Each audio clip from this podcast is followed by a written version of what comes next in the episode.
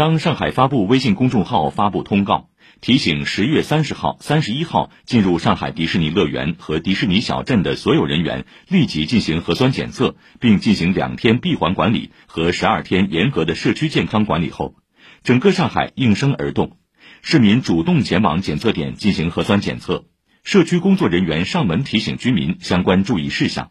请听报道。哎，龚先生你好，我康市的书记啊，你在家啊？那我们现在上来啊，呃，你口罩怎么戴好？不进门的。康城第四居民区书记翁培芬又经历了一个难眠之夜。从消息发布起，他的电话和小区楼道的微信群就开始响个不停。除了排查名单上去过迪士尼的八户人家之外，还有三户居民主动上报楼组长，龚先生就是其中之一。我们是没有进迪士尼园区，在小镇旁边的湖边走了一圈，带着宝宝去的。上海发布看到迪士尼小镇和迪士尼乐园的都要去做核酸检测，我们就做了一个核酸。昨天也联系居委会报备了，不要给社会添麻烦了。温培芬也第一时间跟进，不进门，告知了相关居民，前两天暂时不返工返校，留在家中，非必要不外出。在后续十二天的自主健康监测过程中，尽量不扩大外出范围，不要到处乱窜。这两天呢，你们尽量不要出门，然后呢，做好一个自我的隔离。之后你有什么需要或者是送饭啊什么，你可以直接联系到我们楼组长。包括您要丢垃圾啊什么，你反正呃放在门口说一下，那我们楼组长帮你扔，好吧？居民自觉核酸做的有腔调，小区主动跨钱，邻里很暖心。楼组长邵正光就住在龚先生楼下，楼栋里有去过迪士尼的，他非但一点也不紧张，微信还忙前忙后联系张罗有什么需要帮助的。不慌不慌，没事，很少接触，因为他们小青年出去呢，对自己也保护的很好，他都戴口罩的，都很自觉的他们。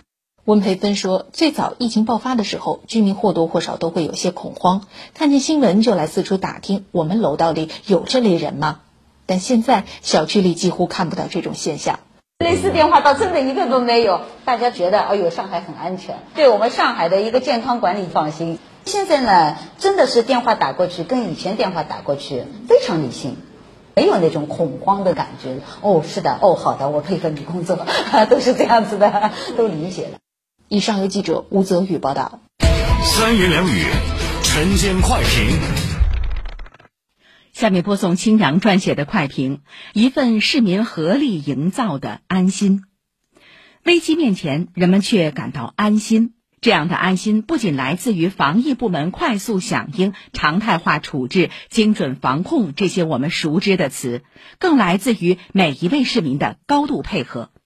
疫情是命令，防控是责任。身处这座城市的每个人都明白，命令即刻执行，责任共同承担。像报道中龚先生一样主动进行核酸检测的市民还有很多。在朋友圈里，有人分享了这样一段话。为了响应流调通知，主动报备，然后与家人骑了四公里自行车去核酸检测，为的就是对城市负责。这不是过度紧张和小题大做，市民的自觉是上海对抗疫情的法宝，也是这座城市让人安心放心的原动力。每个人都是第一责任人。个体的微小举动凝聚在一起，就是一股疫情防控的强大力量。昨天，一张照片登上热搜，一边是忙碌有序的应急处置，一边是迪士尼烟花照常绽放。上海市民以及我们的防疫工作人员们，配得上夜空中为他们绽放的烟花。